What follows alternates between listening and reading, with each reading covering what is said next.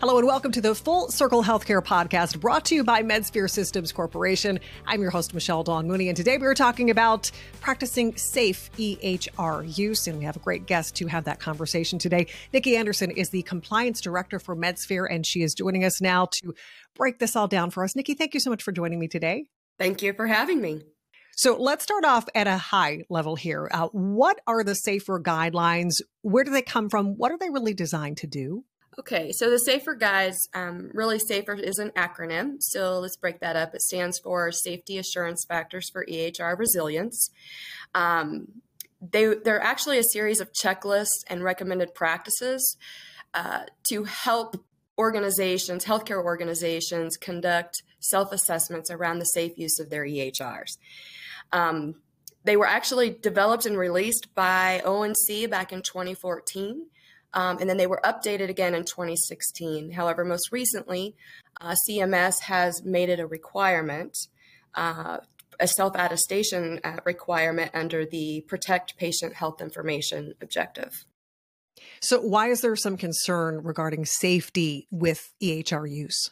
Um, I I believe it really comes down to one one word, and that's change and the rate of change um, when when you combine these industries. So you've got healthcare and you've got technology, and you combine that into the healthcare information technology space, and then you couple that with the ever changing regulatory landscape. All of these changes are happening so quickly that without implementing or, or going through these self assessments, you could see the likelihood of patient safety risk or safety risk in and of itself, um, the chances of those happening increase. And so adopting things or, or going through these safety checklists um, or the guides that the safer guides are designed to do um, that helps us mitigate those risks um, or at least try to take a proactive approach as opposed to reactive Let's dive a little deeper. Are there particular aspects of clinical care and EHR function that these guidelines focus on? L- let me go back to talking about kind of what they are, um, and I think that helps explain um, the aspects. So there's basically nine guides that are defined under these um, nine checklists, so to speak, under this umbrella, and they're broken down into three main categories. The first category is your foundational guides. Um, these are going to be things like your high priority practices or your organizational responsibilities. And an example of this would be, you know, do you have policies and procedures in place that would cover um, downtime? You know, if your EHR was inaccessible.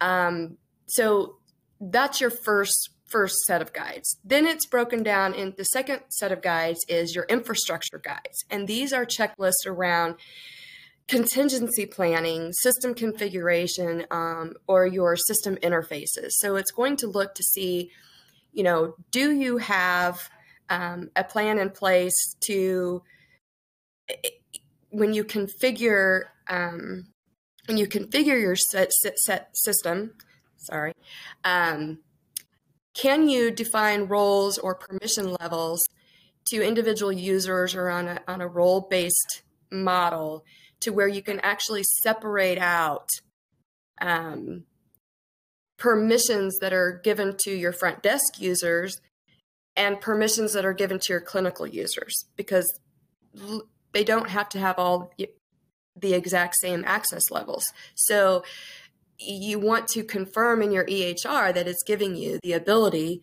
to define configuration settings according to the work that each of your users are going to be asked to do.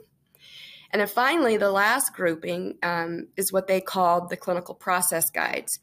And these are uh, covering areas like your patient identification, uh, your com- computerized provider order entry with decision support, um, your test results reporting and follow up, and your clinician communication.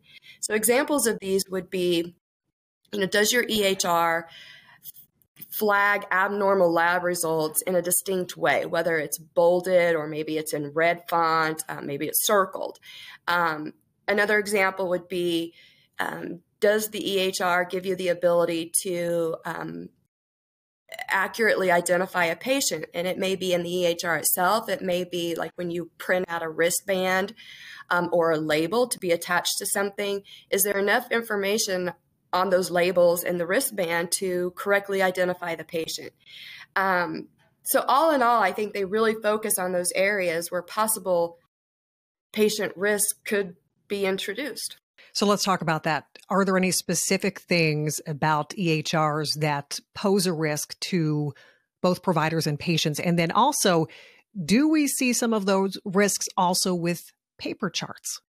So I do think there are risks, and I think the idea of having the software tries to help mitigate those risks or reduce the amount of risk. So when you, you look at an example like documenting patients' medications or documenting patients' allergies, there's mechanisms in place by software vendors that will perform drug to drug and drug to allergy interaction checking. However, if a user um, doesn't document a full list of medications, or maybe the patient forgets to tell the user that they are allergic to a given medication, then the interaction checking that gets kicked off behind the scenes isn't going to be fully accurate. So when you compare that to the paper world, you, the same risks still apply. You know, if you don't have a full set of um, medications or a full list of allergies written down in that paper chart, it's hard to perform a complete and accurate drug to drug or drug to allergy interaction check. However, I think in the paper world, there's more risk because if you think about, you know, maybe I couldn't read somebody's handwriting, or then I'm relying on my memory uh, to, re- to to know, oh, is there is there a possible interaction between these two drugs or between this drug and the allergy? So you can see where you know the adoption of you know EMRs can can help reduce the amount of risk, but still there are still risks that are introduced just from human error. So are the guidelines in some cases actually requirements that otherwise wouldn't be pursued? Uh, I think there are some instances where that may come into play. Like if you look at the example we talked about earlier um, with the abnormal lab results, you know, does the does the EHR uh, flag it in a distinct way? You know, bold, red, or circled.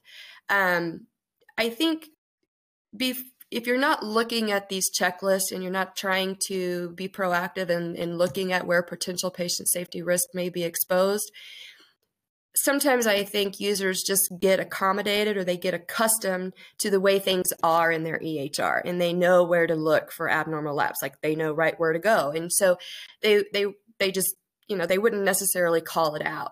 But I think what this does is allow them or what the safer guides allow us to do is really open that line of communication between uh, the organization and the software vendor to address things like that. And maybe they feel like they can you know do something about it by working with their vendor.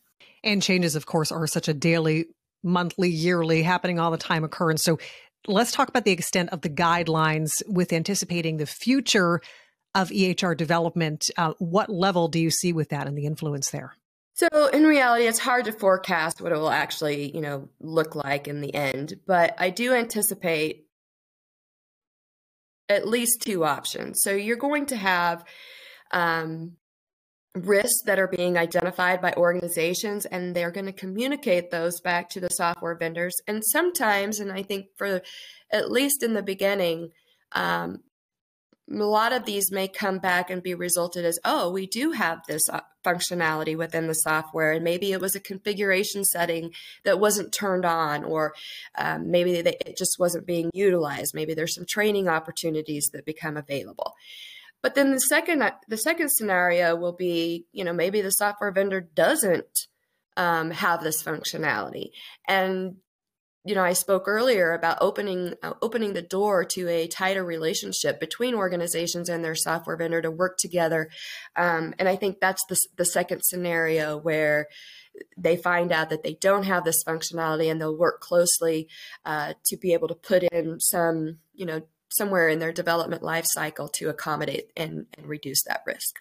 Can providers complete these safer guidelines themselves, or do they really need to bring a consultant into the picture because there's just so much information and, and so much involved? So, for starters, you know, I think obviously, if you wanted to, if an organization wanted to get a consultant to understand the intent of these guides or these checklists, um, you know, kind of understand, you know, give them some direction on how to um, how to attack you know you know is there a you know do i uh, separate it into phases where i prioritize those kinds of things? But what i see and what i understand is for starters i think the the organization needs to review the checklist and and and go through and identify okay what are the types of questions that i'm being asked? And most likely they're going to identify a team um, of people that will come in to you know indicate whether um, in the in the checklist themselves there's basically for each item there's three uh, radio buttons that you can select and those those buttons are either fully implemented partially implemented or not implemented. So you may organizations may identify a team because there's questions specific to IT. Um, so if it's asking about backup procedures or uh, you know specific downtime, what do you do in downtime? Those kinds of things, you may have to refer to um, an IT staff member. And then when you get to the clinical questions about, for example, you know, the example we used earlier about abnormal lab results. Well, if you specifically assign this to an IT staff member, the IT staff members probably they're not going to know the clinical aspects of your software. So it's really going to be a team. Then as you I go through the questions, there may be things that are intertwined with external entities, um, things with your interfaces or things with your software vendor. Um, and so you do want to have that communication with them to make sure that those uh, policies are embedded into your own. So, for example, when we talked about, you know, if your EHR is inaccessible, you, you show up to work and your EHR is inaccessible, you may want to re- reach out to your EHR vendor to determine what their service level agreements are so you can incorporate that information into your own policies and procedures because you do have a dependency you have a relationship in that respect. So especially if you're you know if it's a if they're hosting the environment for you then you know some of that depends on on their policies and procedures. So as as organizations start to go through these guides they will identify you know there's there's a lot of things in there that they'll be able to answer upon themselves. Um, and then there's things that they're going to have to reach out to their partners. Um, it could be you know maybe they have a an interface with a specific diagnostic lab company. Um, they may have questions that they have to reach out for them too as well. With that said and a lot of information that needs to kind of be processed there do you think ehr developers are feeling more of a responsibility to try to lessen the administrative burden on providers? And do you think they're making strides to achieve that goal? Uh, personally, I think we've software vendors have always tried to you know reduce that burden um, and make and make their jobs easier. Um, at the same time, they're also encountering challenges uh, when trying to prioritize all of these development efforts. So earlier we talked about how rapidly the changes in these industries happen. And, you know, and then you mix that with the regulatory landscape. And sometimes I feel that software developers um, focus on what the providers must have in order to comply with all of the regulations. And when you start to look at the prioritization of that, then the things that the providers would like to have fall to the bottom um, of that priority list. I feel like when you introduce or when organizations start to go through these safer guides and conduct these internal self assessments, they will identify some things that may pose a potential safety risk, but also end up being something that makes their job easier um, and when they communicate that or when they work with their software vendor in order to mitigate those risks, I think it will really open the doors to both the organization and software vendors in achieving a better balance between the wants and the needs. A lot of great insight talking about practicing safe EHR use. And Nicki, if people would like to learn more information about the discussion today, where can they go to find it? Um, as always, they can always go to medsphere.com. Um, there's lots of material on uh, on the website around safer use of EHRs, um, or just contact your um, account representative. Perfect. Nicki Anderson, Compliance Director for Medsphere. Nicki, thank you so much for being here today. A lot of important information. You handled it beautifully, and uh, I'm sure people are probably going to have those questions and, and want to follow up on it. So thank you so much for being here today. Well, thank you for having me. It was a pleasure. And thank you all to viewing and listening to the Full Circle Healthcare podcast brought to you by Medsphere Systems Corporation. I am your host, Michelle Dawn Mooney. Once again, you can visit medsphere.com for more information. Thanks again for joining us. We hope to see you soon.